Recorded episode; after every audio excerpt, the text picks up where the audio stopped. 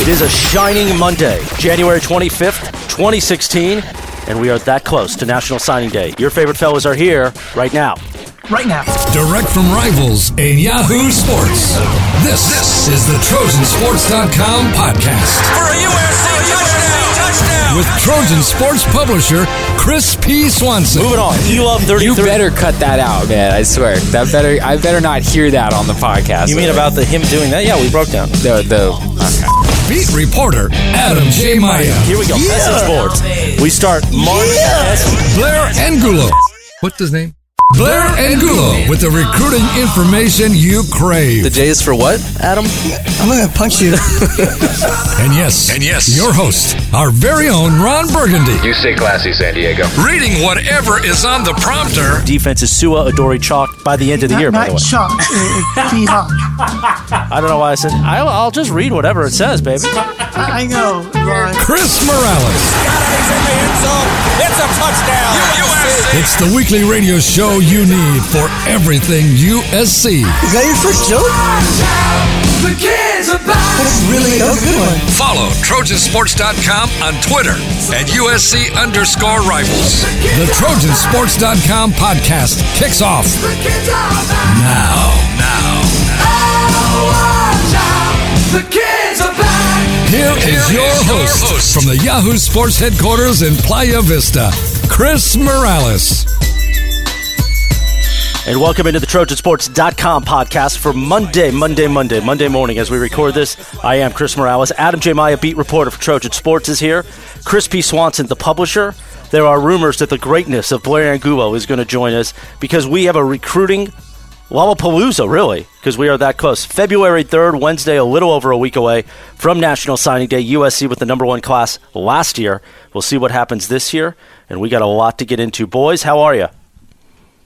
I'm good. I, I can't believe Blair would be available nine days before signing day. I know thought he'd be like is knee deep in he, work. He is knee deep. We will find out what he is up to because he said I can break you guys off just a few minutes. I'm busy today, so we're going to find out what uh, the one and only Buffalo Bill is up to. Buffalo Blair is what we're going to. We need to start a Twitter account that's like one of those fake ones where we just tease yeah. him. It's like Buffalo Blair, and it's just us, just tweeting crazy stuff.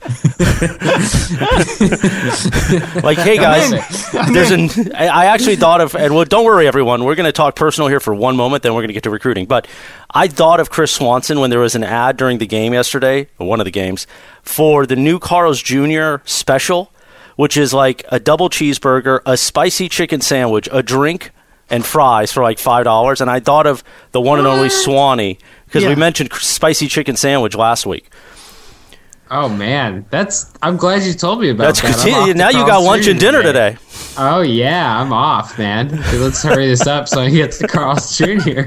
But that's what we'll do on, on the Buffalo Blair Twitter page. We'll just tweet out like crazy stuff. It's going to be amazing. You know what I wonder though? Do you think his wife has met Precious the dog and like has seen the actual like well where he keeps the victim yet, or do you think he's gonna hide it from her and she's Oh. just eventually gonna find out? She'll eventually find out. And they'll be like, oh Oh my God, how did this happen? happening.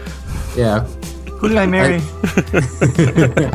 she seems too nice to you know be into like you know kidnapping women and, And sticking dogs? them in a well and yeah and dogs She's just going to look at herself in the mirror one night and go, why do I always hear that song playing at 11 p.m. after I've gone to bed? Oh, everyone, welcome in. You can subscribe on iTunes, search us out, trojansports.com podcast or Trojan Sports Talk. Either way, we are at podcastarena.com slash Trojans. And of course, uh, that's also on Audio Boom. You can download the Audio Boom app and take us anywhere. Just search us, trojansports.com podcast. We are there in many places to touch you, to give you your greatness. Speaking of greatness, it is recruiting time. And is there anybody greater at this than the one and only Chris P. Swanson? Chris- yeah. Oh, okay, okay, well, thank you. That's what we got. wow Is there anybody at Rivals better than Chris P. Swanson? Let me rephrase. No, okay, no. good. perfect perfect let's leave that all in and Oh, we're going to. Anyway, so let's start off the uh, the recruiting headlines, Mr. Swanson, and let's start right at the top with a five star defensive tackle Rashan Gary. Yeah we're gonna kind of take you guys back in time i'm sure there's a song that chris Yes, the Huey Lewis song "Back in Time" from Yeah, Back to the Future. Let's roll that song. Why not? why not and we're going back you know a week we're not we're not. We're going to talk about the guys that were on campus last uh, this past weekend, obviously, but we're going to go back a little bit to Rashan Gary, who visited on the weekend of the fifteenth. Uh, we caught up with his with his mother after the visit, and you know we we uh, had a big article come out. It seemed like everybody was excited about it on the message board, much to uh, my surprise and pleasure. Uh, but you know, it seems like USC is kind of in this for him. Maybe uh, his mother had some great things to say about the school, the campus, and trying to make sure that the coaches, you know, visit Rashan Gary in home, uh, and you know, make sure that they meet the family, that they that they have a chance to be considered. So I wanted to get Adam's take because I know he read the article and he's an opinionated guy as well. But it seems like people are kind of becoming a little bit more positive towards the possibility that Rashan Gary could end up at USC. It doesn't seem like the likely thing, but I don't know. It seems like there's a little bit more of a positive vibe around his recruitment in USC right now. Well, if you listen to his mother, you might get the impression that he's coming or that there's a great possibility that he'll be coming. But I know that you tried to talk to Rashan himself, as many have, and weren't able to do it. And, you know, he doesn't really talk too much to the media. And so it's always hard to really know what's going on when you can't talk to the player. Uh, whether it's a handler or a guardian or a parent or a coach, they can dress things up a certain way. And I got that impression a bit from his mother because you had even asked her about his uh, plans for the weekend, this past weekend, and she said, "Oh, it's just you know going to be one more official visit next weekend." Well, he went to Michigan on an unofficial visit, and that's where he's been rumored and projected to go for a while now, and so. I just don't know how serious he really is about USC. I'm sure that they did enjoy their experience they're coming from Paramus, New Jersey. I've been there. I actually ran a car from there. And uh, when you're coming from there in January to LA in January, man, you know, you can sign up for USC like on a dotted line on that visit. Although, you know, he, he can't. He has to wait till February. And, and so for him to go back to, to Ann Arbor uh, with John Harbaugh, or excuse me, Jim Harbaugh, um, I don't I don't see him coming to USC, unfortunately. No, I, am with you. Um, and you know, from talking to her, from from reading the quotes they wrote out, and you know, reading the whole story again, and just thinking thinking it over, um, I feel like a lot of people got the impression that she was highly impressed with USC, which I think she was, and that she was, you know, pushing her son to maybe go there. Um, I get the impression that she that she's pushing her son to just consider them. I feel like that they're not really one of his top schools because she mentioned, hey, you know, uh, this is just one part that really stands out to me about it when she's talking about the in-home visit with USC and it hasn't happened yet. And she she said, hey, you know, we have to start telling some other schools no because we need USC to have an in-home visit, meet the family because they're a real option. And then she talked about how you know other coaches that recruit him have been on in-home visits multiple times with them. And to me, this just this just kind of makes it obvious that USC's playing catch up with him. Um, if they haven't been in there once, and she's talking about, hey, we have to get them in there once so we can actually consider them. I, I agree with you, Adam. I don't think it's going to happen. Um, I think he saw the school, and I think that you know maybe the fact that they do have the nice weather in January gives USC some kind of a chance with him. But it doesn't seem like he's you know going to come pick USC. He's from New Jersey. There's a lot of good schools and a lot of good football programs. You know, in between between New Jersey and Los Angeles, and you know, I think uh, Michigan's probably the one. Yeah, and he, he doesn't mind that weather up there in in Michigan. He, he won't he won't care. He won't be affected by it. No, it's home. It's the same thing as home to him. So, by the way, guys, did you guys uh, see the story about Jim Harbaugh and the uh, Netflix and chill going on with recruits? Not literally, but that he was having sleepovers and all kinds of stuff. Yeah. Oh yeah, yeah. We've been up on that. Yeah. Uh, think that's kind of strange. It is a little know. strange, isn't it? It's a little strange. I, I am not sure if I was a you know if I was a high school recruit if I'd really think oh you know I want you know, Harbaugh's sleeping on my floor Climb- tonight. Can't doing tree, wait. cl- climbing trees, building forts. Maybe. Do you think they play like Call of Duty? I don't want to know what they play. drink, drink some, uh, some uh, yoo-hoo and uh, maybe uh, marshmallows and all kinds of stuff. All right. You know, I would just, if I were him, I'd be concerned just because if there was like a Penn State scandal with someone on his staff eventually, No. you know that that's going to come up, though. That, like, hey, may, you know, it they may. had coaches sleeping over at these kids' houses. I don't know. I don't know if I should have gone there, but it just came Yeah, to my mind. it's okay. Probably. Yeah. It's all Big Ten football, man. Same thing. Oh, the Big Ten. There you go. Oh, yes. All right. How about five-star defensive end Jonathan Kongbo? Yeah, okay. We're we're going we're going forward into the future, I guess. Well, not really, because he was on he was uh, on campus last weekend, but uh, forward from our time with Rashan Gary, at least. And you know, uh, Jonathan Kongbo, five star defensive end from junior college in, in Yuma, Arizona. They got you know USC got him out on campus. Things are looking good. You know, they're one of his top schools. He decommitted from Tennessee shortly after getting that USC offer. Tweeting out from his visit all weekend about, you know, just showing off the 55 jersey. It seemed like he was having a blast. Blair Angulo posted a little scoop on the board. Uh, something positive with uh, USC and Kongbo. I don't want to give it away. You should sign up and read it. But, you know, I think. Uh, think things are looking pretty good here uh, for the Trojans. They might get you know that uh, that five star defensive lineman uh, that that you know I know everyone's been pining for. All USC fans they always love getting those five star defensive linemen. I think I think it could happen here. Kongbo obviously.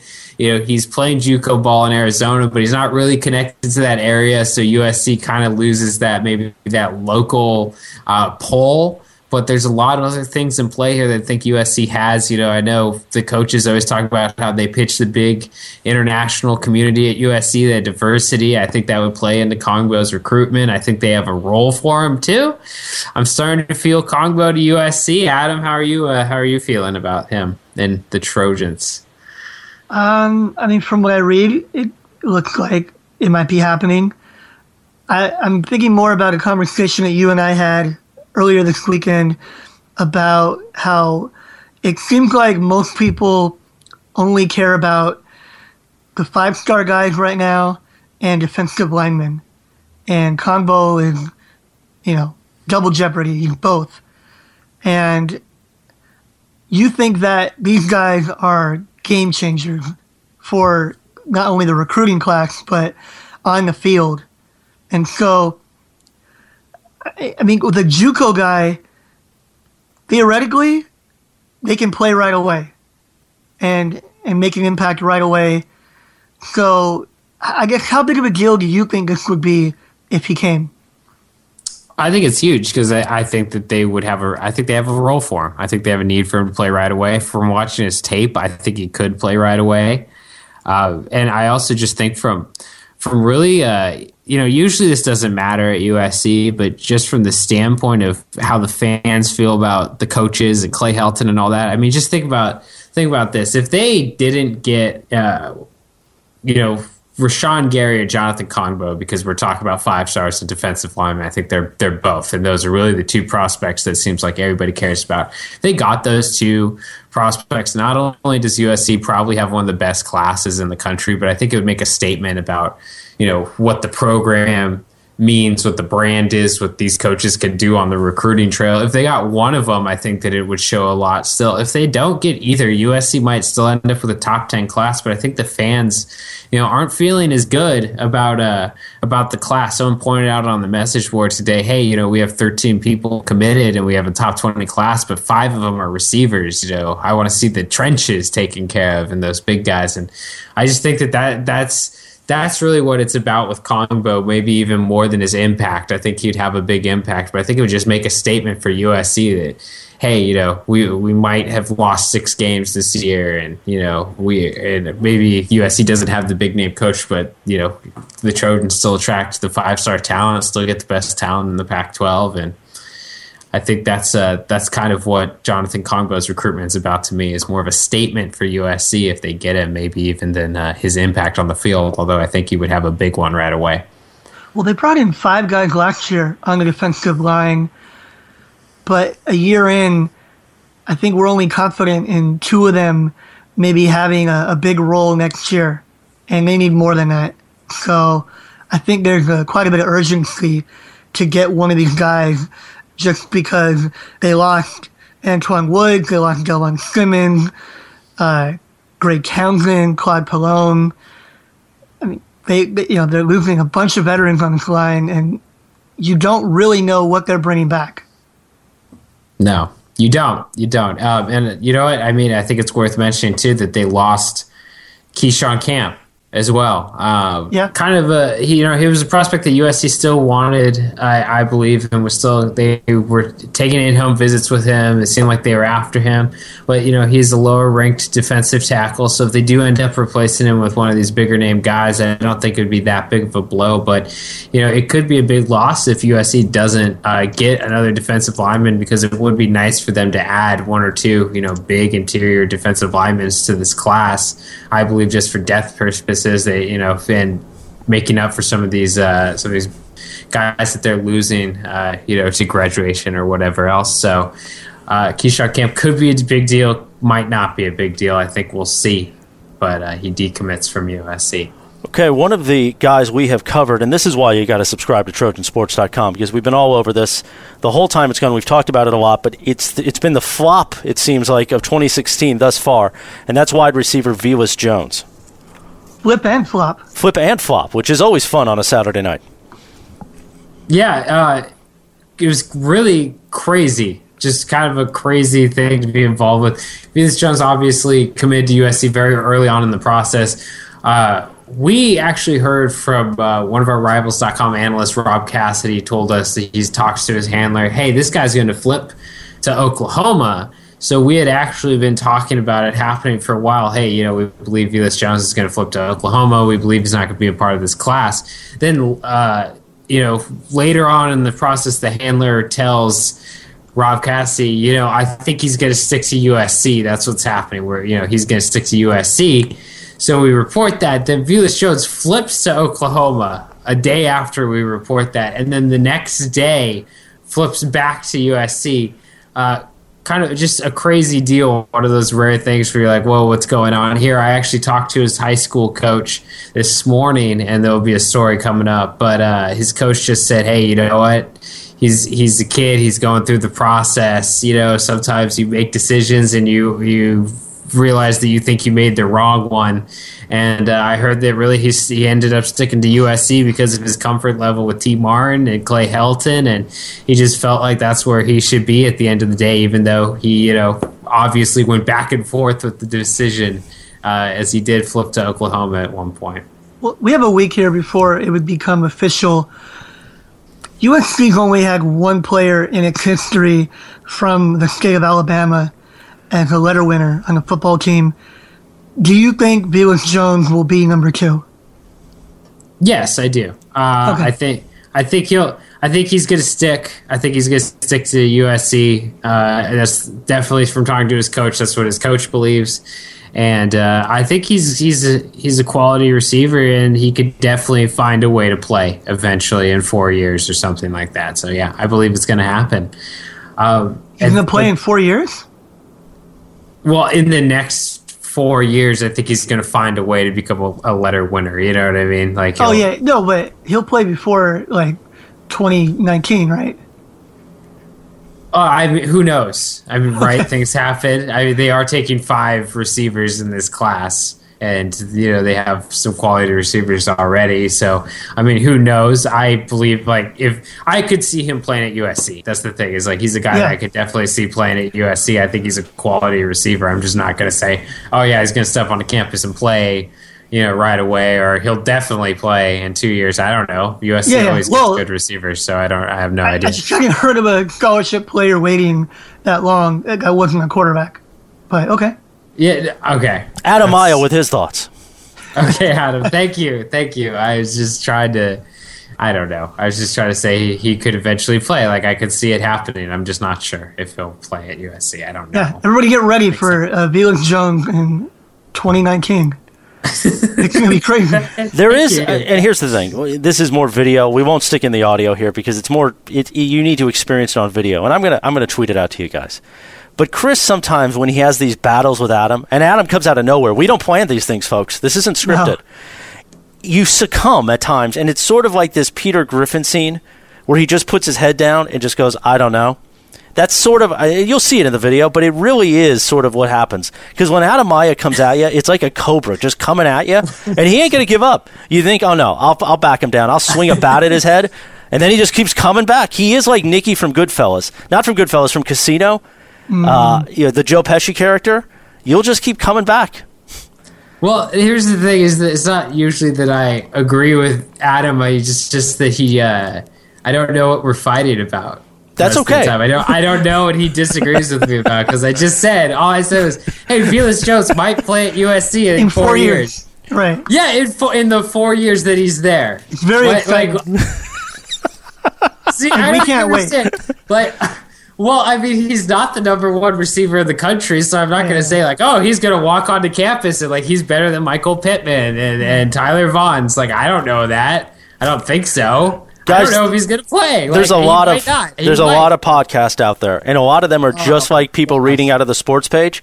But this is why you'll enjoy the Trojan Sports Podcast because we have fun Or hate it. or hate it. But if you hate it, you still listen, and we appreciate it. But it- I think because we're insane. That's the best part is that we're all No crazy. we. There's no we here.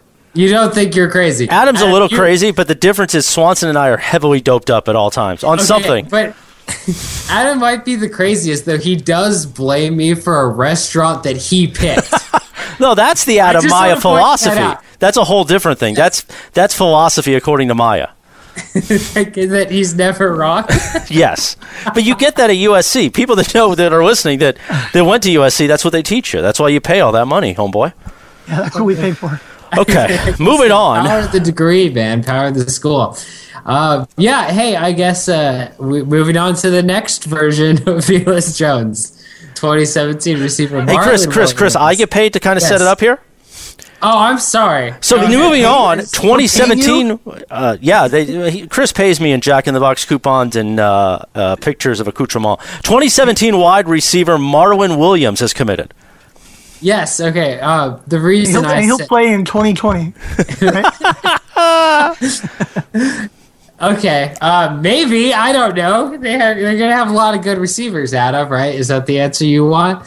Uh, the reason I called him the next version of Velus Jones is because he's a he's from Mobile, Alabama. Another under the radar receiver. They picked up an offer early from Tee Martin, and he jumped on it. He committed to USC.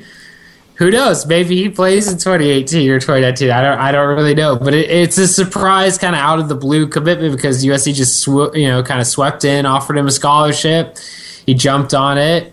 Um, we'll see. He's flying under the radar. I think he's a good prospect. USC kind of tends to find these guys before you know Rivals.com does or these you know these media outlets or whatever. And I, I think that he has a chance to be a really high quality guy. He doesn't have the big offers yet, but that's what USC does: is they go and they find the kids in the South early, offer them early.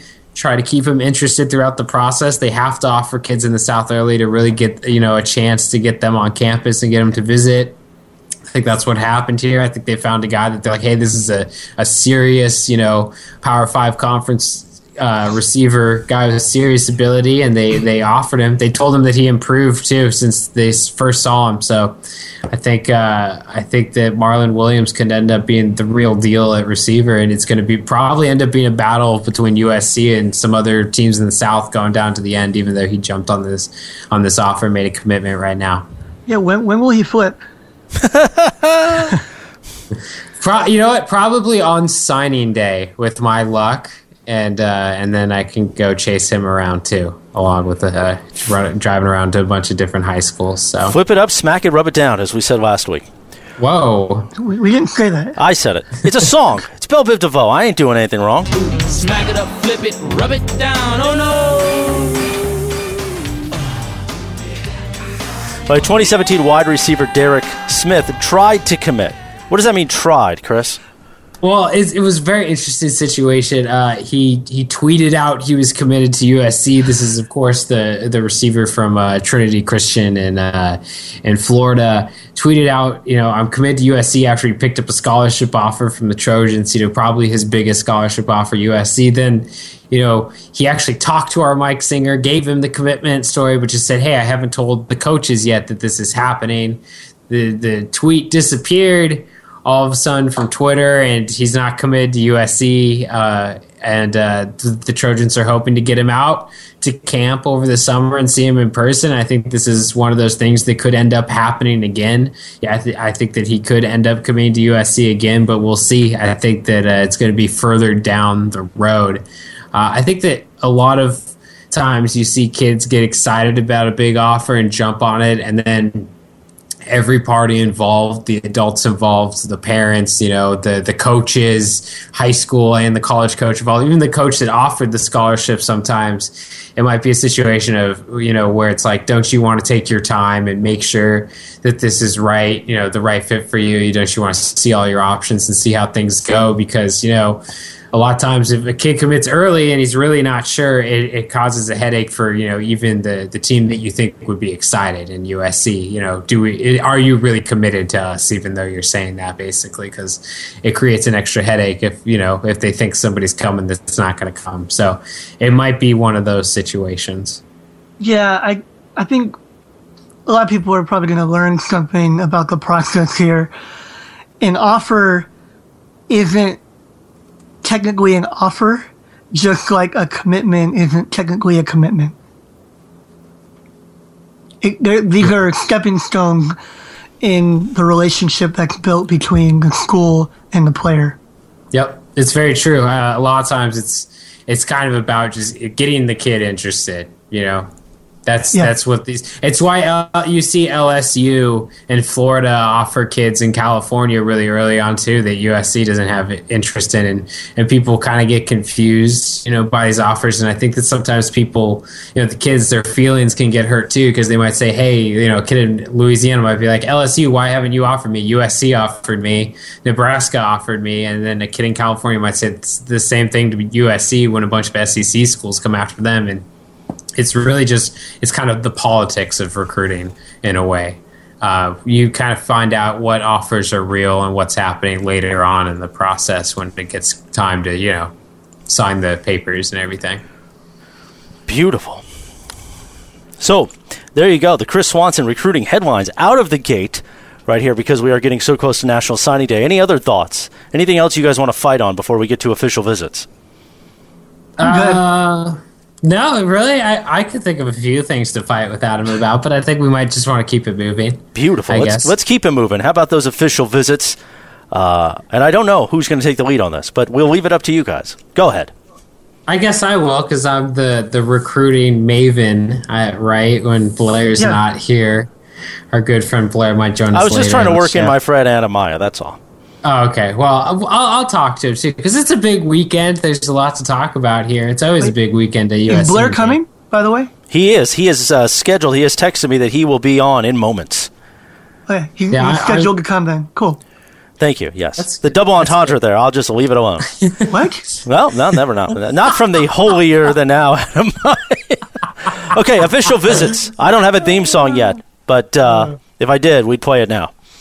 That's awesome. That's I, will just move on from that. Yeah, uh, USC had you know five star Jonathan Kongbo out on visit, uh, four star Max Tupai, uh, uh, Jachai Polite from Florida, Evan Hinson from Florida, Leki Fotu, the Utah defensive line commit. Big weekend. Uh, you know, out of state guys, a lot of guys interested in USC. Um, you know, I think from what we're hearing, USC has a good chance with Jonathan Kongbo uh, after this trip, and that'd be a huge pickup for them. Max Tupai is obviously a guy that they're in it for big time. Uh, we're going to catch up with him about his interest, but I think uh, he might be coming to USC. That'd be a huge addition for them. They need a guy like that. Leki Fotu is an interesting story, and Mike Singer has an update on him up on the site right now you know, a kid that's from California originally, but you know, currently living in Utah, uh, committed to Utah. So we'll see what happens there. I think USC has a chance, but uh, you know, we'll see what happens. So that that's going to be an interesting uh, recruitment to watch. And then the two Florida kids, uh, really the wild cards in this class, and the Florida kids in general, just the wild cards going forward. There's going to be more out next week. But Jachai Polite, um, you know, the Florida Gator commit that uh, has a relationship uh, with Canado Hudson through Mainland High School, the high school he goes to. And uh, that's going to be a battle going down to the end. He even tweeted about how it's basically a top two, and he's making the decision between those two, Florida and USC. We'll see what happens. That's going to be interesting to watch. Uh, and then Evan Hinson, who I think is a guy that USC could really get just because he's a kid from uh, you know Miami, Florida, that that has a lot of different opportunities, but I know that cares a lot about education, and I, I think that uh, USC has a really big chance with Evan Henson as well. So big weekend. I mean, you look at all these kids. You know, five kids from out of state, and USC really has a shot with each and every one of them um, it's it's it's going to be interesting to see what happens uh, coming off of these trips. Okay, all the recruiting information. Thank you so much, Chris P. Swanson. Keep along with us at TrojanSports.com. Subscribe because we are entering in the fun zone a little over a week away till National Signing Day. Somebody who knows all about the fun zone is the one and only Blair Angulo, friend of the show. Although it's almost more fun, guys, when he's not here, right? Because that allows us to take more shots at him. But he joins us from a remote location. Maybe it's the rivals' headquarters because he is knee deep in National Signing Day fun, or so we think. The one and only Blair Angulo joins us on the uh, the fun little satellite hotline here.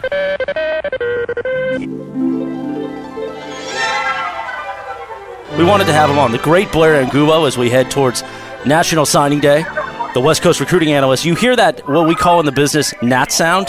Natural sound, because he is walking into the happiest place on earth. Not the rivals.com headquarters, but Disneyland. Blair, how are you? I'm good. I'm good. Um, about to enjoy a couple Star Wars rides and um, hopefully a breadstick or two, and uh, then head back. Wow, you just set yourself up for the jokes, don't you? Absolutely. All right, we are ready for Still na- married? Yes. Adam asked there uh, if he was still if he was still married. Yeah, you've made it a whole week, and now you're at Disneyland on a Monday, and luckily, like nothing's going on, so that's all good. I mean, we're just time off, chilling. I think we're playing golf tomorrow. It's awesome. Yeah. Yeah. I mean, that's just what we do leading up to National Signing Day. Absolutely right. So, you, we, uh, a busy couple weeks the last weeks for you. A lot of visitors in town. Tell us about the kids that you are covering and what's going on uh, as it relates to USC. Yeah, I think the big one, obviously, for USC was Jonathan Kongbo, the five-star defensive end, uh, a JUCO player, the number one JUCO player in the country. Um, and you know, he thoroughly enjoyed his visit. I was told that he, um, you know, had a great time. He was obviously hosted by Wole Betiku, the five, uh, the former, you know, USC recruit, now USC signee, mid-year enrollee. Uh, they, they're both of Nigerian descent, so that was a good fit there. I was told, uh, a source told me that USC is looking, at, uh, you know, to be in a great spot with him. Um, they are surging. I know he was a Tennessee commit before, and and I know the Vols are in there pretty heavy as well. But um, I think USC now, after having offered and after having him on campus and after visiting him last week, uh, Coach Helton and Coach Udeze, and it's weird to call him a coach, although he hasn't been officially announced as as we record this. But you know, I think they're going to be a big players for him as he decides. Uh, he still has a visit set for Florida State, uh, and I've heard that he's probably going to take that.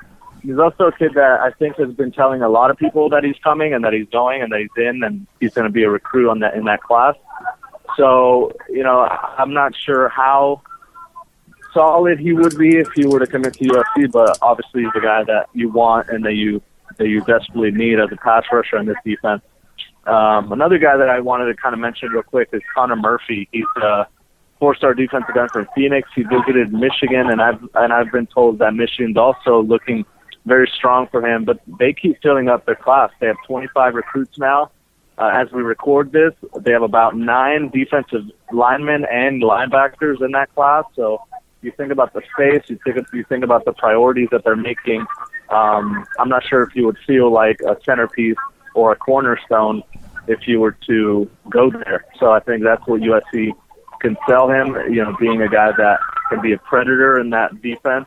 Uh, he says that it sounds like an awesome position for him to play. So uh, it'll be interesting to see what he does. I know he wants to visit Alabama this coming weekend before National Signing Day, but I think USC is right in the thick of it. I would have called them the leaders, but I think Michigan has surged for him a little bit too. So now it's up in the air a little bit. So I think those are two big priority defensive ends that USC should be targeting, and I think they're in, in a good spot for as we head into signing day. Hey Blair, with Kongbo, I want to know what your your impressions were, uh, just on what kind of player he is. Yeah, we made him the number one player in the junior college rankings, and you know if you know anything about me, I uh, I'm in charge of the junior college prospects as well. So he's one of three five star prospects. Um, the other one, you know, headed to Alabama. So he's a he's a highly regarded pass rusher, really physical, uses his hands very well, and I think he's physically ready. I mean, he's you know six five, two fifty, uh, and just strong. Um, you know, just uh, just a beast off the edge, can do a lot of things, can be offensive lineman um, off the edge, off the corner, um, to the outside, and has great moves inside as well. So I think he's the guy that can be uh, an immediate impact player uh, and one that USC needs. You know, Adam, you followed this team very closely. You've always, you know, been a guy that that has wondered why they don't put pressure on quarterbacks, why they struggle to be consistent as a defense, and and I think he would be a guy that you plug in right away in a new scheme and and just watch him go to work. How many years of eligibility? He would have two years, so he'd he'd have three years to play two. Um, you know, he played. He was uh, redshirt at Wisconsin or at Wyoming. Um, then he had to transfer. Uh, I guess the situation there. He's originally from Nigeria, by the way of Canada. Um, of course. So he went to Arizona Western uh, out in um, Yuma, Arizona. Uh, played there, shined. Um, so he would have two years of eligibility remaining in college. Wonderful. Now we know you are efforting that breadstick you were showing me on Instagram over the weekend. That is in I fan- smell it. I'm trying to. Oh, you can smell it already. Beautiful. It's in Yeah. Fantasyland next to the castle and the Matterhorn. But did you get the two? Did you get the pass where you can go into Cars Land today for me? My favorite place on earth. Yeah, yeah, the park hopper. Yeah, we've Pa- got that. Hopper. Sorry. Um, yeah, beautiful. Well, Yeah. go, go in there, see Yeah, Tom we just- and Lightning McQueen walked for me. We just walked into Main Street and we got the happily ever after pin. Oh, the marriage thing. beautiful. Yeah. Did you I'll get her some uh, some some mini ears yet? No, Oh. no, I'm. We're not really big into that. Oh no, no, no, why not? I mean, get those No T-shirts cost- that say his and no hers or something. No? Oh, okay. Did you bring your own Kiara, or are you gonna get one of those? For Blair No, or for no, Mrs. I- Angulo? I'm sorry. I, I'm wearing a tutu. Beautiful. Oh, hey, my friend. Well, enjoy the happiest place on earth. Thanks for popping into the Trojan Sports uh, podcast. And uh, like I said, nothing going on, so maybe you and I could uh, work in 18 tomorrow. Yeah, I'm gonna try to listen to this and see how many times you guys make fun of me on this week on this week's show. Absolutely right. And on that, goodbye. See ya. I think the over under is ten. Is it that low? Oh, hey, Blair Angulo, live from Disneyland. You know, I wonder how long it took his wife to realize it is a small world after all.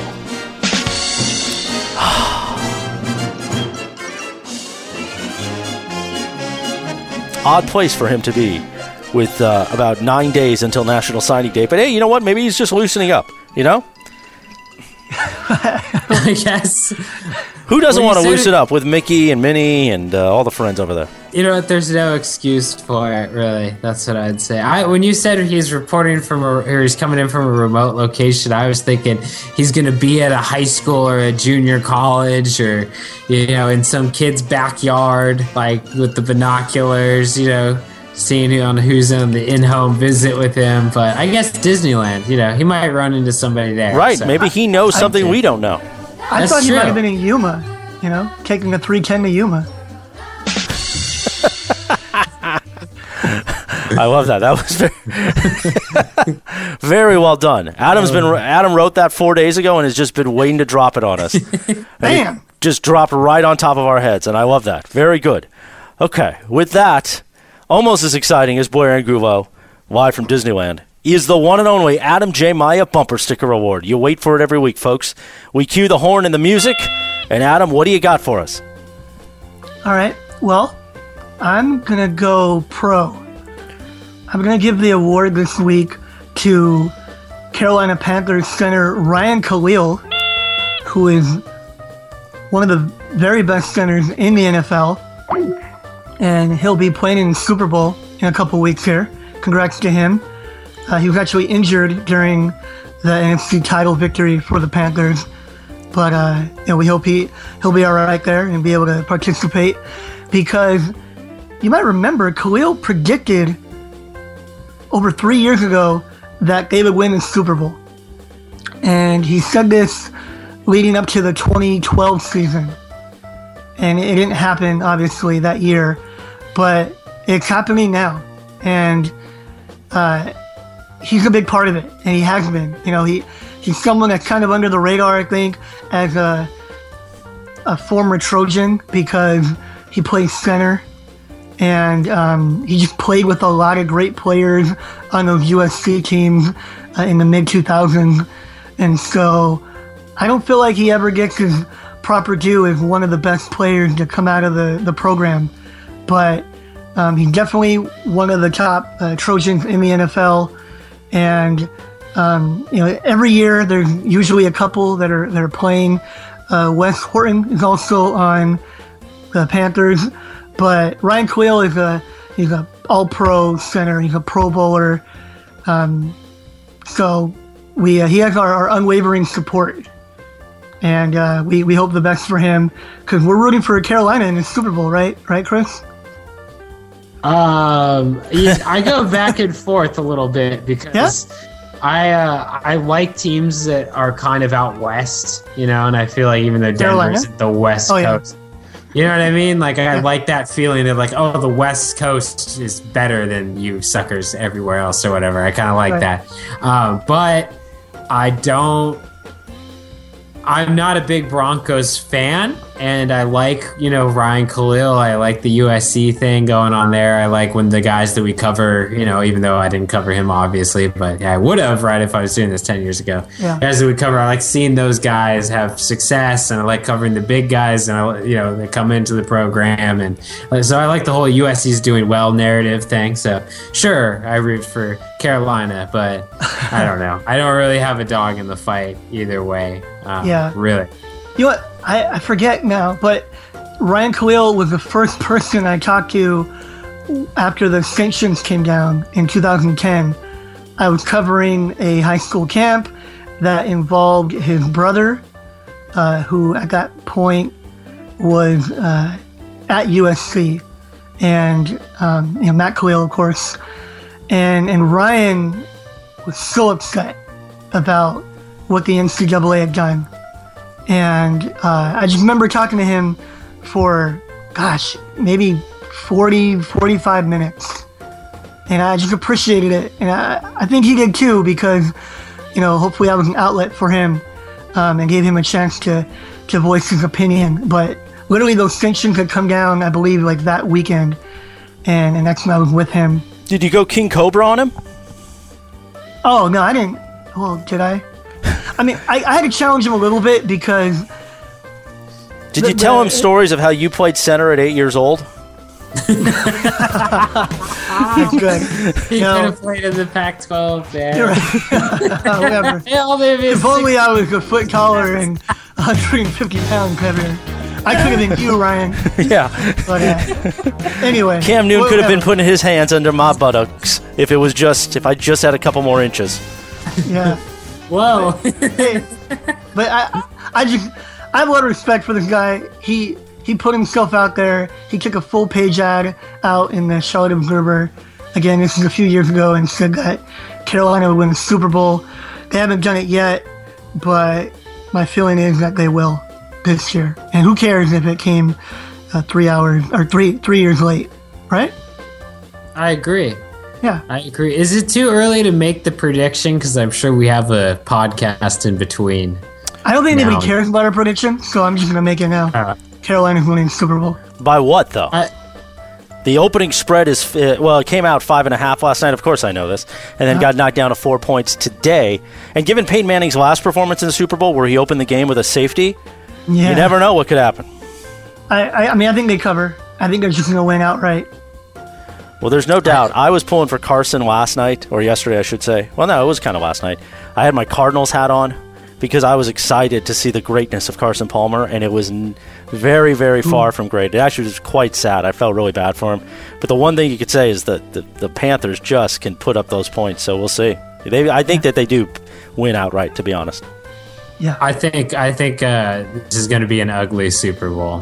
I think Carolina's going to beat the everybody being crud out of Denver. It Honestly, feels, a, it feels a lot like two years ago between Seattle and Denver, although going into that game, we expected something completely different because that was the year that Denver scored like a thousand points and Peyton Manning broke every passing record. The one thing I will say about Denver is I really like their front seven. So I feel like that that might be able to keep them in every game. But I feel like mm-hmm. Carolina has the same kind of front seven. It's just Yeah. kind of a better all, you know, better team overall. So, but I, I, I don't know. I don't expect a good game. Honestly, I think Carolina's just the best team this year. I was talking to Michael Lev this weekend, and I told him I keep waiting for Carolina's offense to turn into a pumpkin, and it doesn't happen because I feel like Cam has elevated everyone, and he he can make so many plays that although he might have a very nondescript, uh, average supporting cast, uh, he brings out the best in them, and it's more than enough. I mean, they put up 49 points. I know some of those were uh, the you know the byproduct of defense, but even the week before they put up 31 and a half versus Seattle. You don't do that to Seattle, and so I just think that Cam is for real, and he's become everything that people thought he might become when he came out of Auburn. and the amount of time he has in the pocket. And Ryan Kalil got hurt yesterday and had to leave the game. But even so, the other games that Ryan Kalil has been uh, under center, or at center, I should say, the amount of time Cam has is incredible. That offensive Yeah. line is really amazing. So. Uh, the the Broncos defense is really going to have to step up to, to stop them, and, and with a few injuries that they went down yesterday against the Pats, who knows how they're going to look in a few weeks. But uh, Cam Newton's an Under Armour guy, and we love Under Armour around here, so we can get behind that, I guess. Under Armour, yeah. There you go. Our predictions of the one and only Super Bowl. And with all the predictions you're going to hear the next few weeks, you're going to want to go with ours. Why not? There's the Adam J. Maya Bumper Sticker Award. Ryan, congratulations on getting to the big one. Hopefully, you'll be playing in Santa Clara in a few weeks uh, for Super Bowl 50. We're going to take a short break, and then we're going to come back. We're going to play the game that we played last week. If signing day were today, we've got some more football team news. We might even work in a little USC basketball. Why not? And we've got your questions from the mess. Eh, we've got your questions from the message board direct at trojansports.com. Stick with us for a Monday on the Trojan Sports Podcast.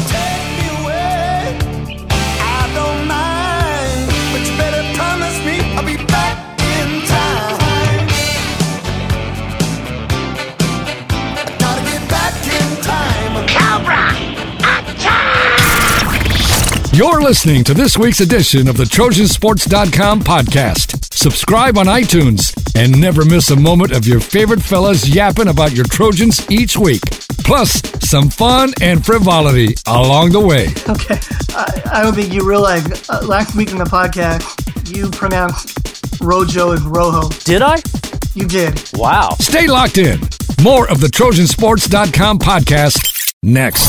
Hey, it's the QB Sean Salisbury, and you're listening to the Trojan Sports Podcast right here on the home for everything USC. Everything USC. TrojanSports.com. You're listening to the Trojan Sports Podcast on Trojansports.com. Powered by Rivals. Hi, this is Chris Morales from Yahoo Sports Radio. For years, I've been an avid consumer of energy drinks. They gave me physical energy, but recently I discovered how to get more mental energy, and we could all use that. With a little help from Mental Bright. Yes, Mental Bright is a health supplement for the brain. Mental Bright helps me focus. It helps me concentrate. Mental Bright is amazing. It's even helped my golf game. Go to mentalbright.com right now and learn more, because this will give you mental health. Mentalbright.com. The shortest breaks known to man. The boys are back. This is the Trojansports.com podcast. And remember, everything you need for the best in depth coverage of the Trojan, from recruiting to the message boards you love. It all lives on Trojansports.com from Rivals and Yahoo Sports.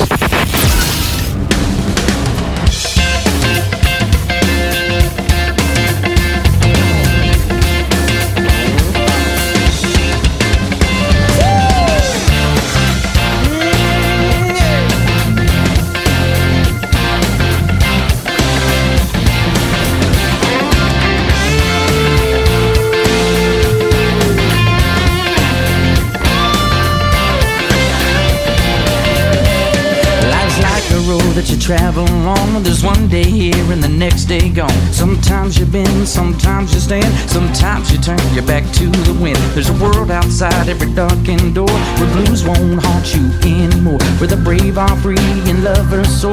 Come ride with me to the distant shore. We won't hesitate to break down the garden gate. There's not much time left today. Life Back on the Trojansports.com podcast for your Monday, January 25th, nine days away from National Signing Day. I am Chris Morales, Adam J. Maya, Chris P. Swanson here. And if you missed any of our recruiting special, if you're just somehow jumping into this part of the show, be sure to go back. Plus, we've got more, always at Trojansports.com. Be sure to become a subscriber and get all the information you crave and have fun in the message boards. And you can ask us questions on the message board, which we'll get to in just a few moments. Before we get back into signing day fun and frivolity, guys, I want to insert just a quick 30 seconds on the USC basketball team. Chris Swanson, any updates? Uh, yeah, they they They're not that good. They're not as forget everything I said last week. Play some music, or like some forget the everything we said music, and uh, yeah, I you need like a neuralizer don't from uh, Men in Black. Yeah exactly. We just you know you're don't look directly into it, please. We have the sunglasses on, and we'll just shoot you in the face with it, and it's all He's going to demonstrate an electrobiomechanical neural transmitting zero synapse repositioner. We call it the neuralizer. Keep it simple, Spade. Thanks a lot. Thank you, Agent K. Uh, ladies and gentlemen, if you will, look right here. you know you're uh, you're not remembering what we said because yeah they're not i don't know they're not that good i mean i understand the loss to oregon i was kind of thinking hey split on the road that's fine but losing to oregon state eh you know they also they just didn't look good like they just didn't look good at all so i don't know They gave up We'll 85 points. They gave up 89 to Oregon. They're not a good defensive team. And that's okay if you're an excellent offensive team. But I think they're probably a little over reliant on the three point shot. They need more front court scoring. And so when they can, when they can outrun you like they did with UCLA, you know, in that game, they were running up and down the court, and then he basically ran the Bruins out of the gym, and it wasn't about how well they're able to shoot. But they weren't able to do that this weekend up north, and that's going to be an issue for them. I think Andy Enfield has to take defense a bit more seriously. I know Wow. that some coaches, you know, they they kind of don't care because they want to they want to score 90 and they just want to outscore you. But I'm not sure if you know this system that that USC is running. Uh, I don't I don't know if they're there yet. I don't think I don't think they've they've quite mastered it to that extent where they, you can count on them to put up 90 points a game, and that's what that's what happened. I mean, if they score 90 versus Oregon, they beat them. If they score 90 versus Oregon State, they beat them. But they scored 70 versus Oregon State and 81 versus Oregon, and that's not bad offensive output, except when you're giving up 85 plus, you're not going to win enough games. Adam just putting the smack back down on the coaching staff again putting Absolutely. blame on andy enfield Well, it's the way they play, you know. Eh. Oh, yeah, I got to hit said- the buzzer because we've gone over 30 seconds. Okay, hit the, hit the buzzer. That's fine. We don't need to talk about this. Don't worry, everyone. There will be plenty of time to talk USC hoops in just a few weeks. So Okay. We should mention they're going to be back at home. They're playing the Washingtons this week at Galen. The way you said that, out. the Washingtons was very, uh, very funny. Adam, are you going to both those games? I'm going to go to the midweek game. Okay. Adam We gotta Maya figure that out. at the Galen Center. Is that the first I- time that's happened this season? No, he's. Uh, Yeah, yeah. oh well, we've covered them all though, and we'll figure it out. And of course, we do cover basketball here at Trojansports.com. And Even though we only give a few minutes to it right now, there's going to be plenty of talk, especially if somehow it all turns around and we're uh, in the hunt for one shining moment. Okay, as we uh, get back to our National Signing Day coverage and recruiting, we asked the question, Chris P. Swanson, because it has been a topic throughout this recruiting uh, season who else might decommit? Yeah, okay. I saw this this question that Adam is posing, I guess, for me as he uh, he makes our little. Uh, I'm going to of- answer it too. Oh, you are okay. Well, Why not? Okay, I just thought it was interesting because I would say no one. Honestly, I don't. I think that the other guys that you know are left that aren't signed yet are pretty solid. Uh, you know, Cary Angeline, I, I think he's coming. I think Jordan Iosef is coming because of his. Uh, you know, he had an injury his senior year, and you know it seemed like USC was really the one recruiting him the hardest towards the end. Anyway, I think unless something crazy happens where Velus Jones flips again, he's probably coming. Frank Martin and Trevon Sidney canceled their other visits, so they're coming. And Tyler Vaughns is going to visit, you know, SEC school or whatever. But I, uh, I believe that he's not going anywhere, even though he's taking a trip. So I kind of see all these guys as unlikely to flip. Anything can happen, as I always say, but I'd say no one if I had to guess. Yeah, and we we should never be shocked at this point if someone were to flip. I guess who among that group would surprise you the least? It'd have to be Velus Jones just because he's unpredictable. Velus Jones followed by Tyler Vaughns, Okay. I guess. Uh, I Tyler Vaughns and Cary Angeline are about tied just because Cary Angeline, you know, reportedly took a visit to Florida State, but that didn't actually happen according to his high school coach. So I, I think he's only visited USC. I think that's the only place he is going to visit. So I see him as pretty solid too. But you know, Sidney and Martin canceled their visits. So unless they schedule something really last minute, minute, you know, and out of the blue, I don't see that happening at all. I don't see it happening at all with Iosefa. I don't really see it happening with Velus Jones either because you know he did flip twice and. Tyler Vaughns, I guess, just because he's taking that visit, but you know, I don't think he's going to leave LA to go to the South. That's just my opinion. Yeah, I, don't either. I think if I had to pick one guy, um, you have to look at someone out of state, and so I think Velus Jones the most likely candidate. But um, you know, it, it's hard to to know because again, we talked to a lot of sources, and I know that that's become a uh, kind of a a lightning rod for criticism, uh, given that sometimes our sources are giving us information that isn't totally accurate, and that you know that that's what we can give you. You know, we can re- report from what we're told. We work hard to to do that. You know, not just report rumors and speculate. And so we typically are talking to the athlete or we're talking to someone in their family um, or, you know, that, that coach them, that deals with them on a regular basis, or we're talking to somebody at USC that knows what's going on uh, with, with their boards, their recruiting boards. And with Velus, USC wants him. And we were told for so long that he was going to flip and uh, what like months, right? I mean, it, I feel like it's been several months, like the majority of the 2015 fall season. We were told that he would flip, but he never did it. And then he finally did it last week, um, after you know through a source reaffirming that he was going to come to USC, and then he flipped back to USC. So I guess he, he just remains a question mark up until next Wednesday. Agreed. Right? I mean, uh, whatever he says on Twitter, that's great, but until he signs, I don't know what he's doing. Yeah. Well, his high school coach seems to think he's solid to SC and it's done. I talked to him today, so but well, Yeah. I get. We'll see. We'll see. Yeah, no, I mean that- that's. I I appreciate you following up. You know, we're we're not just gonna speculate. You know, and and right now we're playing a little game and we're guessing, but we can give you a report as well, and that's what his coach says.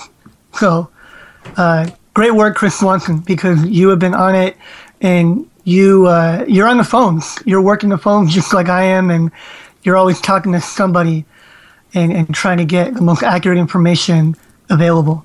And it, it sounds like Velus has kind of changed his mind um, independently of, of anyone that he's been talking to. Uh, he's surprised uh, people that were in the know and his coaches and USC with his flip back and forth. Yeah. There you go. Beautiful. All right, guys, we play our little game that we played last week. If today were National Signing Day, dot, dot, dot. Mr. Swanson, if today were National Signing Day, what would happen as you get out, get out your magic eight ball yet again? Yeah, let- let's clarify for everyone. Hold on. There are seven spots with Keyshawn Camp decommitting. That took USC from six to seven. Uh, Velus Jones negated his flip, so uh, there are now seven. Yeah. Um, Who are your top seven? Well, yeah, you know, changes obviously because of Keyshawn Camp changes because uh, Samisi Laoki actually reaffirmed his commitment to Utah and he was on my list last week. Uh, so I got Brandon Burton from uh, Junipero Serra, the four star athlete. I got Jackie Jones, uh, five star athlete from Long Beach Poly. I got uh, I'm gonna t- I'm gonna take the big five star defensive end JUCO uh, from Arizona Western JUCO, uh, Jonathan Kongbo. I'm going to say that he's coming to USC as well. Uh, from there, I'm going to say uh, that USC gets a surprise out of Florida and they pull Evan Hinton. Um, from I think that I just think that with what he's looking at with academics and all that kind of stuff, I feel like it kind of it meets uh, you know what, what USC is pitching to him. I think Kaiser White, uh, the junior college safety from uh, Lackawanna Community College uh, in Scranton, Pennsylvania, is That's there. five. That's five. So I got two more spots. Uh, this is where it kind of gets tough. Uh, last week I said EJ Price. He has USC at his top four still. I I'm not really sure um, if he's coming, but I think maybe, yeah. I, I would say that you know I guess he's on my list still. And uh, for this last one, I'm not really sure. It's it's kind of a it's kind of a tough uh, kind of tough spot. I don't. I'm not. I kind of want to wait and see. Uh, no, no, no, no. who, who do you think among oh, Max all the Tupai. people? Max Yeah, Tupai. I forgot okay. to mention Max Tupai. Okay. So Max Tupai uh, from Utah, who was out here on a visit. I think he's come to USC too. EJ Price and and and uh, uh, is kind of my up in the air, dude. Yeah, Evan Henson is too. Um, uh, you know, Connor Murphy. I kind of I forgot to mention. He might. He's another one of those Powerball guys. I guess. Yeah, you, you were pretty confident in him a week ago. Well, I I'm confident in him in that I think I think he could definitely come, but there's other schools, you know, looking at him too. I kind of view him like Evan Henson, I guess, and that you know Now you might come, might not. We want seven. Okay. Okay. Okay. So Jack Jones, Jack Jones, certainly. Jonathan Kongbo. Brandon yes, Burton. Jonathan Kongbo, Brandon Burton, That's three. Kaiser Uh, Kaiser White, White, certainly. Max Tupai, That's I put him up there. Who are your final two? I'm gonna say For this week. You can't give me three. You have to give me two. I'm gonna say Connor Murphy and Evan Hinson. Okay. So you're bumping I'm gonna out take AJ out. Price. I'm gonna bump out EJ Price. Okay. All right. But I think Price and- and Hinson are kind of even. no, no, no, no. I don't want to hear it. They're close. To, I okay. I'll put. I'll pick Hinson. I'll pick Okay. Hinson. Good. Cool. There you go. Chris's Magic 8 Ball. If today were Don't you National like when Signing I Day. put? You like when I put some thought into it, though, right? I do, and then like, Adam just blows struggle holes through every part of it. That's what I really enjoy. Well, I like to struggle with it and you know put some thought into it, and I was just like, nope, no thought, just give them seven, and you know I want to let people know that this is really like you know we don't know this is this is gonna change. It's gonna change in a week. You know Yeah, when they get yeah, other that's why we kids out every week. here. Yeah, there's there's a midweek visitor coming. It could just all change. I can't We got let a you kicker. hard. I I care know. about you too much. I know, I know. Got a kicker coming. It's just all. It could all get nuts, man. It could all Yeah. really get nuts. So, but that's the latest, I guess. My latest seven. Adam likes to uh, put holes through, kind of like that scene in RoboCop when they first get him, RoboCop one, when they all just shoot him. It's before he becomes the actual RoboCop part. It's when they kill him. That's just Adam. He just will just go nuts on you with a shotgun. You know what I mean? Oh yeah. Am I that bad? Oh yeah. Oh yeah. Oh yeah. It's Alright. okay. We did make the seven clear though, right? Yes. Got, okay, it's clear. Okay. Jones, just Kongbo, Burton, White, Tupai, Murphy, Hinson. It's very clear. That way we won't get a call on the bat phone later from Adam saying, "Guys, we got to redo." Sh- Sorry, we got to redo stuff. We'll see if uh, you remember to bleep that or not. Yeah, I didn't bleep yours last week, did I? I have no idea. I don't think I did. I I listened to the podcast with my family Did I bleep it? and my my. Uh, I don't think it was in there. It was out. It was the part that we took out the entire part. Anyway, um, There's another part that just disappeared too. Yeah. Should have been. son. yeah. Yeah, talk to yourself some more, Adam. It's Okay. not a family show, okay? Adam, let's reserve the shotgun just for a moment on this one. We uh, we'll keep it for the questions from the message board. We've got football team news. Yeah, a little bit. Look at that. Okay. Wow. Just to follow up on the defensive line vacancy, coaching vacancy, everyone that we've talked to, except USC, has identified BKU, that's Kenechi Udeze, as the defensive line coach. USC is yet to make it official. We expect that to happen very soon. Until it happens, I guess we don't know. But again, everyone is identifying him as the coach. I expect him to be the defensive line coach. Um, and that would fill out the coaching staff right there. That would be uh, the final hire. Um, last week was the deadline to be an early entrant for the NFL draft, and Sua Cravens was the only player to declare. So that's what we expected, uh, but it's official. He's the only one that's leaving early. And then Connor Spears, walk on tight end, announced that he'll be leaving the football program. And uh, there's no bad blood or, or anything like that. Um, he wanted to he wants to focus on academics. He wants to graduate, and then when he does, uh, I think he intends to transfer somewhere uh, as a grad student, and then maybe catch on and play football wherever he goes. But he's no longer going to play football at USC. Uh, we wish Connor really well. We like him a lot. He was a, a great kid, and uh, he really gave a lot. I felt like when the tight end situation was dicey throughout the spring, throughout the summer, um, even early fall. Um, the status of, of Bryce Dixon and Jalen Cope Fitzpatrick was unclear, and you had Taylor McNamara transferring from Oklahoma, and Tyler Petite was a true freshman, and you know none of the tight ends knew the system, and Connor had been there for about a year and, and schooled them and, and really helped them along, and, and they'll tell you that themselves.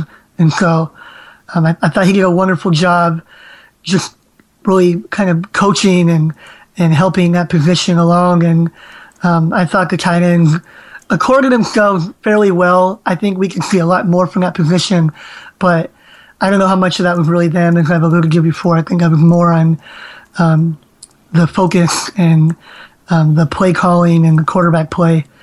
But uh, Connor did what he could um, for for being a reserve player. So just want to give him a shout out here. That's it. Shout out time. Beautiful. Chris Swanson has drifted off into the ether.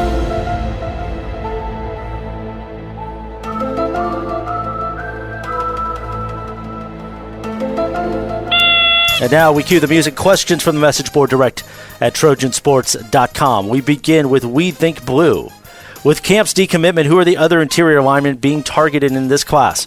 Also, what are the odds we get two out of three in Murphy, Kongbo, and Polite? Yeah, the other uh, interior lineman that USC is really focused on is, of course, Rashan Gary, number one prospect of the country, as we've kind of beaten him to death the last couple weeks and talking about him. And also Boss Tagaloa, who's supposed to take an official visit on the 29th. Um, those are really the two. I don't think USC really is, is going to get both of them. I, I expect Boss Tagaloa to end up somewhere else, even though USC got into it with him late. Uh, as for the question about can can USC get two out of the, out of the three in Connor Murphy, Jonathan Kongbo, and Jachai Polite, I'd say there's a pretty good chance for that. Uh, I think that you know they have a pretty good chance of getting two two out of those three. I'm not really sure what the combination is going to be, but I could definitely see that happening. Drew, fight on. Next, should we use one of our recruits on a kicker, or should we just take a walk on and focus elsewhere? I think Alex Woods is Alex Wood, excuse me, is fine as long as we are strong elsewhere. Also, any chance Camp returns. Uh, you know, I think I think that USC probably, in in all honesty, wants to fill out this class without spending a scholarship on on a kicker. Uh, they did offer a kicker, obviously, uh, Quinn Nordin, who's visiting uh, January 29th but I, I, think that that's probably not their biggest priority. I think that if you have an extra spot open and you can get one of the best kickers in the country, then why not do it? Because uh, you know it is a big deal to have a kicker that can you know legitimately kick a fifty-yard field goal or whatever else. So I get what they're thinking there, and I, I think that that's what the plan is. Um, as for Keyshawn Camp, I don't expect him to, to commit back to USC. He decommitted late in the process. He's looking at some other schools already. He's planned two official visits. I don't think he's coming back back. Uh, and I think USC is planning to, to fill his spot with a big name. Yeah, I don't love the idea of using a scholarship, another one on a kicker, unless you're going to blue shirt him. You can keep, you know, pushing that forward. So if they're going to go that route with the kicker, then I guess I'm okay with it. But I wouldn't use one of these final seven spots on a kicker. That's my take on that. There is Adam Maya's take. Who needs a kicker? Jet lag Matt. Simply put, make your prediction for who will be in the final class after NSD. Your guesses should be far better than mine. I don't think so fast, Jet lag Matt. Yeah, we just did that. We but, did just do it. Thank you. Jet rewind. Just hit rewind. If you've made it this far, you already heard it. And you're like, oh, these guys answered my question. Cram Wetzel. Is that Dan Wetzel? No, Cram Wetzel. I uh, may have missed this, but brother. Yeah, Cram. that actually. if you know the Wetzel family, it may be. But why would Clay not announce his new defensive line coach if he has hired one? Is he still searching? I honestly don't get it. Yeah, well, go ahead. Contracts. I mean, anytime I ask about these coaching hires, which we basically know to be official, and there have been several now, and I keep following up with USC, and they, their response is, "We have not announced a hire." Which, yeah, obviously you haven't, but um, there's a lot of paperwork involved with the contract, and so by the time someone is announced, they probably have been working on the negotiation and the legalities and everything for a number of days. And maybe sometimes we hear about it a week early or we hear about it a couple days early, like Tommie Robinson. So that's my best guess as to why it hasn't been made official. Oh, look at you, Adam, explaining it for me too, because I was kind of like, it's strange. He's out on the visits and everything, and they're introducing yeah, it is him. Strange. So I like the thought though of Clay Helton walking the uh, Venice Beach with Dust in the Wind playing in the background, just searching for a defensive line coach, and then he runs into Chris Swanson, who may have uh, say accoutrement on him, and like one of those big, uh, one of those big hats with all the the stuff underneath. And he's just sitting there going, man, things are tough out here. Hey, bud, let's party. What are you talking about? I don't know. You all pictured it, though. Anyway, Trojan Fan 68, Nick from Cyprus. Look at Nick from Cyprus outlining his questions for a change. Adam must have huh? called him on the private line and said, listen, Nick, you're getting some heat every week. They're on to us. Here we go. Oh, Number one, status of Scott Felix Star and Chia, Chad Wheeler both have had off-field issues. Why don't we start there and then we'll get into the other two. Okay, yeah, I, I've checked in on Scott Felix. I'm told that his status is still undetermined for 2016. Uh, there are reports from the Daily News and the Orange County Register that uh, he failed a drug test and that he's been suspended. And I asked about that specifically, and uh, USC is not willing to confirm that right now and they're often not. And so there's probably an appeal going on. So I think uh, that's left, uh, you know, undetermined for right now. Can't be definitive with him. And then Chad Wheeler, um, the, the last update that we were given from Clay Helton was that he would rejoin the team in the spring and he would not have to uh, earn his way back onto the team. He, he had not been removed or anything like that he just wasn't with the team, obviously, for the Holiday Bowl.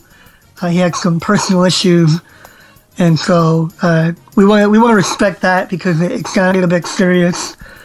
And so I'm not going to speculate on what exactly was happening there, but um, it, it sounds like he should be fine uh, and with the program.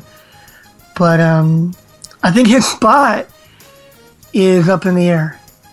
I think that's fair to say right now. Zach Banner said that he was preparing to play left tackle next year.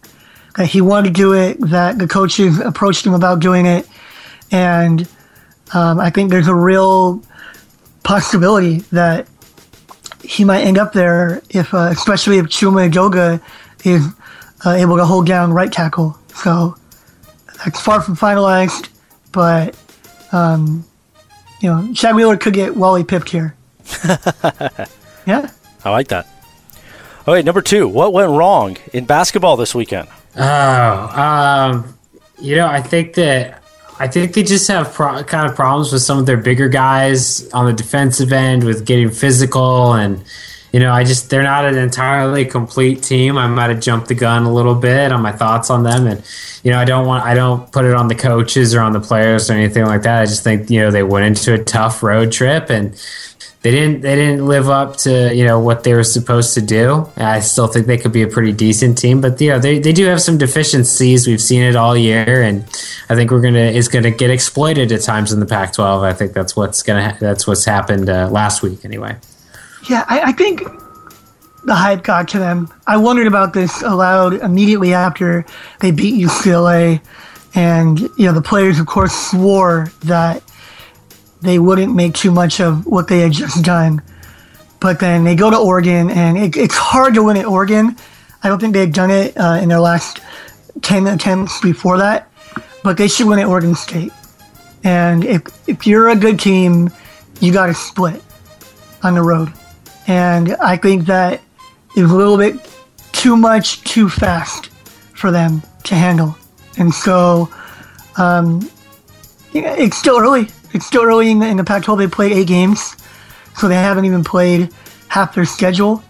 And now they're back at home and they're playing Washington State and a, a really good Washington team that they blew a big lead to. So um, they should win at home and they should beat Washington.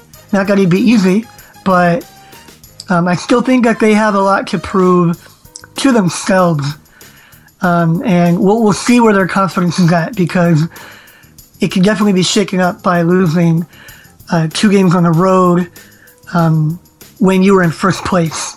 You know, I mean, they were they were ranked for a week, and then they're out of the top 25. So that's a definite uh, shot to their their ego, and we'll see what kind of pride they have about what kind of team they are this week. Final question from Nick from Cyprus. Clarification on the defensive line coach, and what are your thoughts, or what have you heard about BKU as recruits for the D linemen? Fight on. Uh, as for you know the recruiting part of it, because I think that we kind of covered uh, the other part of this question a little bit earlier. Uh, I've I've heard nothing but good things about uh, what Udeze has done. Uh, you know, with these in-home visits or when kids are on campus, and I think he's connecting with them. But you know, we'll know more after signing day. If they Yeah, he- sign some big-time recruits, you know, that'll speak more than anything that I've heard so far. BKU is very charismatic, and I would expect him to connect well. I mean, he was just in the NFL a few years ago and at USC not that long ago. And we always hear Reggie Bush, and that's everyone's favorite player uh, among these prospects. And BKU played with him, and that's how how uh, how current he is. And so I think that he's going to do well in this regard. And I think he's going to do well on, on the football field as well as a coach. Actually, am, am buying this hire the more I think about it. Nice. Wow. Look at that. All right, thank you, Nick from Cyprus. His final thing was P.S. I love what Adam Maya, Chris Swanson, and Chris Morales, aka Rodriguez, does. I think. LOL, Yeah. I'm back. I don't know where he's back from. He's here every week. Anyway, D's Nuts 55, our old food friend, who has asked us pizza, burgers, tacos. Now, it is time to get down on the get down with it. Ooh, I like that. Barbecue. I know it's not Texas or SEC country, but you must have had some good barbecue somewhere in La Ciudad de Los Angeles. What is the best barbecue in LA? I'll I actually start. questions. I'll start with you guys first. I usually go first, but you guys go ahead. I'll go first. My favorite barbecue is Lucille's Nice. And there's a few of them, I think, uh, in that South Bay area. I think also in uh, there's another in Culver City. I usually have to make a trip to get over there. There's another one in Covina. So they're a chain. They're not huge, but there are a few of them. And uh, I think it's good. Um, I will tell you that my mother-in-law, who is from Texas and has lived in Texas for a few decades now, um, prefers Lucille's over any barbecue in Texas. Um, it's probably on her though. I, I don't know. If I would think that there's better barbecue in Texas somewhere. I'm not as familiar with the state, but I think Lucille's is excellent. I think uh, you, you won't be disappointed. Mr. Swanson.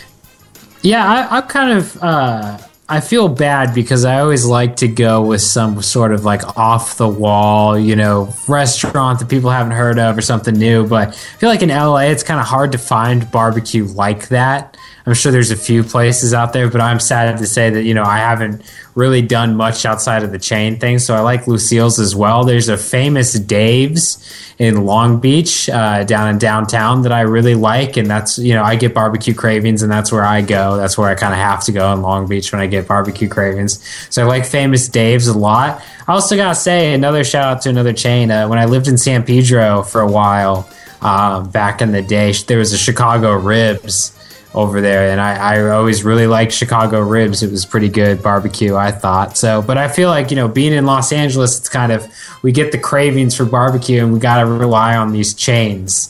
You know, there's not it's not like Mexican food out here. So, you know, I have Yeah. an aunt in Dallas, and when I went out to Dallas, she took me to a couple of barbecue places, and they're all incredible. And you know, when we were in Arizona for the uh, Arizona State game, that place we went to with Michael Lev. Uh, that place was really good too. So Rudy's. I just feel like, yeah. So I feel like when you get outside of uh, you know California, there's a there's a lot of options, but you know we kind of rely on the chains, or you get the really high quality barbecue from like a really good restaurant that's just doing ribs or something like that, and it's on the menu, and you find it that way. There you go. Look at that. Okay, now as you guys know, and uh, Adam Maya goes to Texas often to see his family. I go to Houston very often for business, and I'm always underwhelmed by the barbecue because I like sweet. And see, in Houston and in Texas in general, everything tastes like smoke. So even though you ask for sweet sauce, it still tastes like smoke, and I don't like it. And maybe it's just an LA thing. But I gotta say, Lucille's. You guys mentioned it. There's one Yeah. here, and we always mention Culver City over uh, at the mall at the uh, Westfield Shopping Center. And the Lucille's is quality. Their chicken wings are some of the best wings you'll ever eat. Their ribs are great. And I got to give a shout out to two more places. But uh, Flashback, they were big in the 80s, but there's still one around in Carson that we go to, and that's Tony Roma's. Yep. Still a quality yeah, I love item, going there. Clark. They they shut it down. The one in uh, in my hometown. I mean, yeah, they- the one in Redondo Beach closed. That's the one I went to. They'll still give you an onion loaf. They'll give you a, s- uh, a rack of baby backs. Very nice. Uh, honorable mentions to our friends in San Diego. If you get down to San Diego, Phil's Barbecue. Phil's. Everyone talks about Phil's. Phil's is very. I, I know everyone talks about it, but it, it's some of the best barbecue Okay. I've ever had. You don't If like you're in Phil's? San Diego and you don't want to wait for two hours, Okay. go to Bull's Smoking Barbecue. It's a couple miles away from Phil's and just as good, if not better. All right. Did you say? But what's it called? Bulls? Yeah. Like bull balls? I- Sorry. Sure. Yeah. Sure. I actually ate there with Adam when uh, uh Yeah, what'd you think? Bowl trip part one, I guess uh, we should call it. Uh, yeah, I thought it was good. I liked it a lot. Um, I really Uh, liked it y- actually. Okay. I couldn't tell if you were place. if you were being nice to me. No, it's good. There's not a lot of places in LA like that. And that then I there's, there's another sure place in uh, in Compton that I saw on Guy Fieri's uh, Diners, Drive-ins, and something, whatever that show is. And dives. Yeah, Dives. Bludso's Barbecue on Long Beach Boulevard in Compton. It looked amazing, so I decided to make the effort. Uh, I didn't necessarily fit in, but it was okay. It was a family atmosphere. And Bludso's Barbecue in Compton, I waited for probably an hour. And it was really good. You could tell really good cuts of meat, but they're trying to be Texas style. Mm. So I still was kind of wanting just my Tony Roma sauce. But Bludso's Barbecue, very well known. Uh, if you look them up online, five star rankings uh, all the way along. So there you go. Well, D's Nuts 55, it looks like uh, other people on the message boards are coming at you as well with some ideas, but we'll get to those in a moment. Our old friend Marty SC Psych, Chris Adams, seriously, if in fact everyone you've spoken with in a quote unofficial capacity has informed you that BKU is the new D line coach. Why hasn't this been officially announced by the administration? There has to be a reason, or does it fall under the category of incompetence? Hopefully, their incompetence, not ours. Is that what you're saying? No, I would I wouldn't go that far. I think the cat's out of the bag. There is the possibility that they are still waiting for an answer from somebody else. I don't think that's happening. I think it's BKU, but that could be a reason for the delay. Chris, your thoughts? I agree with Adam. Beautiful. Drew, fight on. He responds to D's Nut 55 and says Smoke City Market in Van Nuys. And then D's Nut 55 responded, We'll have to check it out next time I go over the hill. I've never been there. I don't know if you guys have. Smoke But City you Market. go because you don't like the smoke. I don't, but I, I might now. I might do an effort. Yeah, that's man. like a whole market of smoke, man. You don't need that. smoker. I've always wanted a smoker, even though I don't like the smoke. I just think it would be cool. That's weird. I know. Why would you want one? I don't, it would look cool next to the barbecue. Like, hey guys, I also have this smoker, and I smoked some lamb chops in here or something. I don't know. USCLA 22. Also jumping in. When do we get to the healthy portion of this program? Obviously, he hasn't met any of us. Uh, like the best green smoothie juice in LA. Winky face. Hashtag vegetarians live longer. I don't know if they do or not. And then They finally, D's Nuts 55 responds. As soon as I go back to my doctor and she says that my cholesterol is back up, we will play the healthy eating game. LOL. Hashtag lowered my cholesterol with quinoa. By the way, if you want a good barbecue item on the side, you, you're making some steaks, you're making some tri tip or something, you can throw in a little quinoa in there next to the asparagus and the mac and cheese. It fits in nicely. I like a little quinoa. I love that you said, like, we're going to get to that part once, like, I'm unhealthy again. Once Chris Morales drops dead of a heart attack, because I'm trying all these places, uh, we will definitely get to the healthy portion. And then we'll talk about tender greens and sushi and all this crap. Right, everyone. Thank you so much for the message boards. We enjoyed that everyone's having fun with this, and we're not Yeah. uh, all just sitting there going, "Oh man, what's next?" in recruiting. That's what we're all about. We're, we love to cover it, but also have a little fun with you. The TrojanSports.com podcast. It's in the books for this Monday. We will see you next week. National Signing Day then will only be hours away. It'll be Super Bowl week as well. Stay with us. Be sure to subscribe on iTunes. You can search TrojanSports.com podcast. will come up. Audio Boom, do the same. Uh, podcastarena.com slash Trojans and always available in the message boards. Uh, if you go to the message boards and you go to other, we pop up right there, Trojan Sports Podcast, and you can listen right there in the message boards, and you don't have to w- leave uh, Trojansports.com. Adam Maya, Chris Never Swanson. leave. Never leave. Never Keep leave. on fighting the good fight, kids, covering it like nobody else. And uh, be sure to follow us, stay with us on Twitter and on the message boards and on the site. We'll keep you up to date as we get closer to National Signing Day. Have a good week, everyone. Have a good week. And yes, as we say goodbye, it is a small world after all for our friend Blair Angulo at Disneyland. See you next week, folks.